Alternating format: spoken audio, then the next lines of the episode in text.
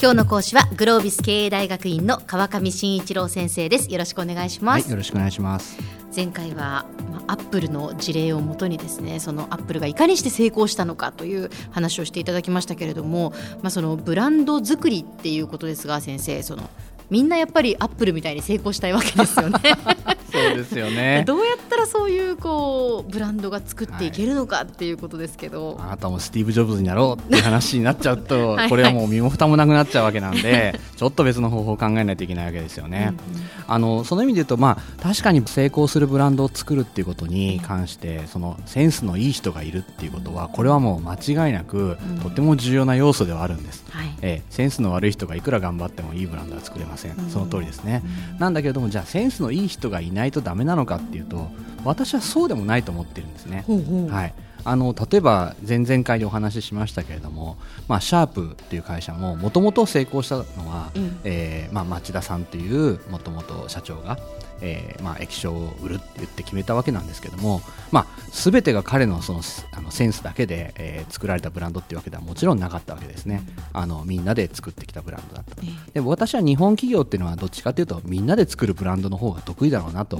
いうふうに思うので、うんはい、まあ、そういうそのブランドの作るポイントを間違いさえしなければ、別にそのスティーブ・ジョブズがいなくても、うん。えー、我々素晴らしいブランドを作ることは十分できるんじゃないかなっていうふうに思ってます。なるほど、はい、作るポイントさえ間違えなければそうですね。そのポイントをじゃあ教えていただきましょう。ね、はい、はい、まず一つすごく大事なことはやはりその生活者お客さんの生活の中にどういうふうにこのブランドを溶け込ませるのかっていうことをまずちゃんと考えるっていうことですね、はい、あのよくあるのはやっぱり自分たちの会社の製品はこういうところがいいからっていう製品の話ばっかりをする人が多いんですけども、そうじゃなくてお客さんは生活の中でこういうところに困ってたり、あるいはこんなところでこんなことをしたいなと思っていたりとかそういう希望とか期待とかそういう気持ちがあるよねと、そこにうちの、えブランドをこういうふうに使ってもらえるといいんじゃないですかねっていう提案をする。これがまず一つ大きなポイントだと思いますね。生活者を主語にするということですね、はい、まあ、あの顧客視点とか顧客思考とかっていう言葉で言われることも多いですけれども、えー、私はその顧客というよりももっと生活者という非常にベタな言葉を使って説明することが多いですけれども、はいはいはい、生活者を主語にして考えてください。というのがまず一つですね、はい、その時にですねやはり、えー、当然その集中的に力を入れるべきところいうのがあると思うんですね。はい、あの力を入れるところ間違えてはいけない、でじゃあどんなところに力を入れればいいのかというと、まず一つはですねなるべくその投資効率がいいところですね当たり前ですけれども。つまり自社の商品いろんな商品があるわけですけれども、はい、その中で、えここに、えー、お客さんのその体験の価値っていうものが、えー、蓄積していけば、うん、他のその商品ラインナップにも似たようなイメージが広げていけられるんじゃないかいうようなところこれを見つけるっていうことが非常に大事です、はい。まあ、プラットフォームっていう言葉は実はその意味でもあるんですけども、えええー、共通要素プラットフォームになるところを自分たちの製品のどこに見つけるかということですね。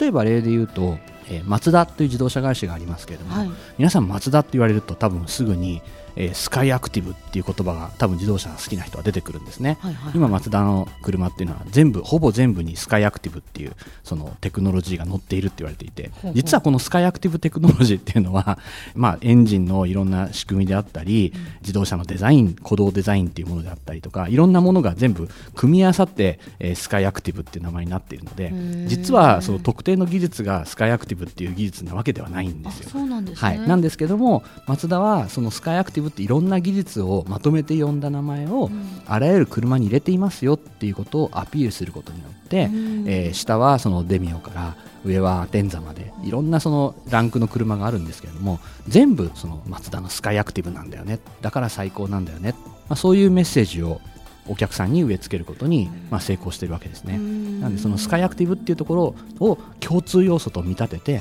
ここに徹底的に投資をする。ということがまず一つですね。はい、それから2つ目は、はい、まあ、生活者の方々にとって最も接点の多いものに投資をする。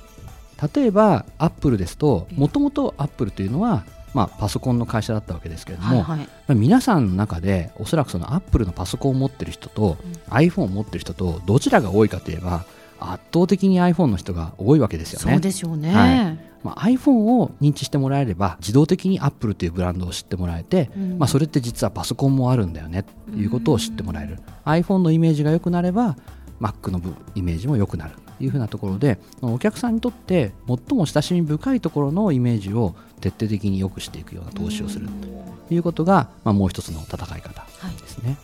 はい、はい、で、えー、3つ目が隣接領域、お客さんのですね体験のつながりの中に自分たちの商品と一番そのつながりの深い体験のところここに投資をする。ということが3つ目の勝ち方になります。はい、例えば、えー、アップルですと、まあ、1つはその買ってもらうっていうところで、えー、アップルストアみたいな綺麗なお店を作るとか、包装をきれいにするとか、まあ、そういったこともやってきてるわけですけども、アップルにとっての、えー、一番このイメージ悪化をですね実は招いてたポイントっていうのはですねサポートが悪いっていうことだったんですね。はい。これがまあその全体のイメージをやっぱ落としてしまうといけない。ということで、えー、直営のアップルストアの中にそのジーニアスバーっていうですね、まあ、アップルの商品が大好きでそれについてものすごく詳しいお客さんこの人たちを実はそのジーニアスバーのサポートスタッフにアップルは雇ったんですね。なんで実は正社員ではないんですけどもジーニアスバーの方々は。まあ、アメリカだとボランティアの人もいるみたいですけども、はい、あの給料もらってないんだけれどもここに来るとアップルの商品が自由に使えて楽しいから来ているっていう人もい。るらしいです。でもそういうすごくだからもう好きで詳しい人がいて、はい、その今度はお客さんの人たちを助けるわけですよね。はあ、お客さんがお客さんのサポートをする、はい、そうなんですよ。でもそういう仕組みを作ることによって今までサポートが悪いよねって言われていたアップルのイメージっていうのが、まあ、一挙に良くなっていくわけですね。はい、こういうふうにそのお客さんのその体験の中でどうしてもこの話をやったらその次にこれが来るだろうっていうようなところ。ここにまあ投資をちゃんとしていくっていうことがまあブランドを良くするための一つのポイントになります。では先生今日はここまでのまとめをお願いいたします。はい、えー、っとブランドをどういうふうにね作ればいいのかっていう話なんですが、まあ生活者を主語にするということと、それから共通要素とかあるいは、えー、お客さんの接点の多いところ、または、えー、お客さんの体験の隣接するところこういったところに、えー、ブランドの、えー、投資をどんどんしていこうということが大事ですよねという話でした。はい。今日の講師はグロービス経営大学院の川上真一郎先生でした。どうもありがとうございました、はい、ありがとうございました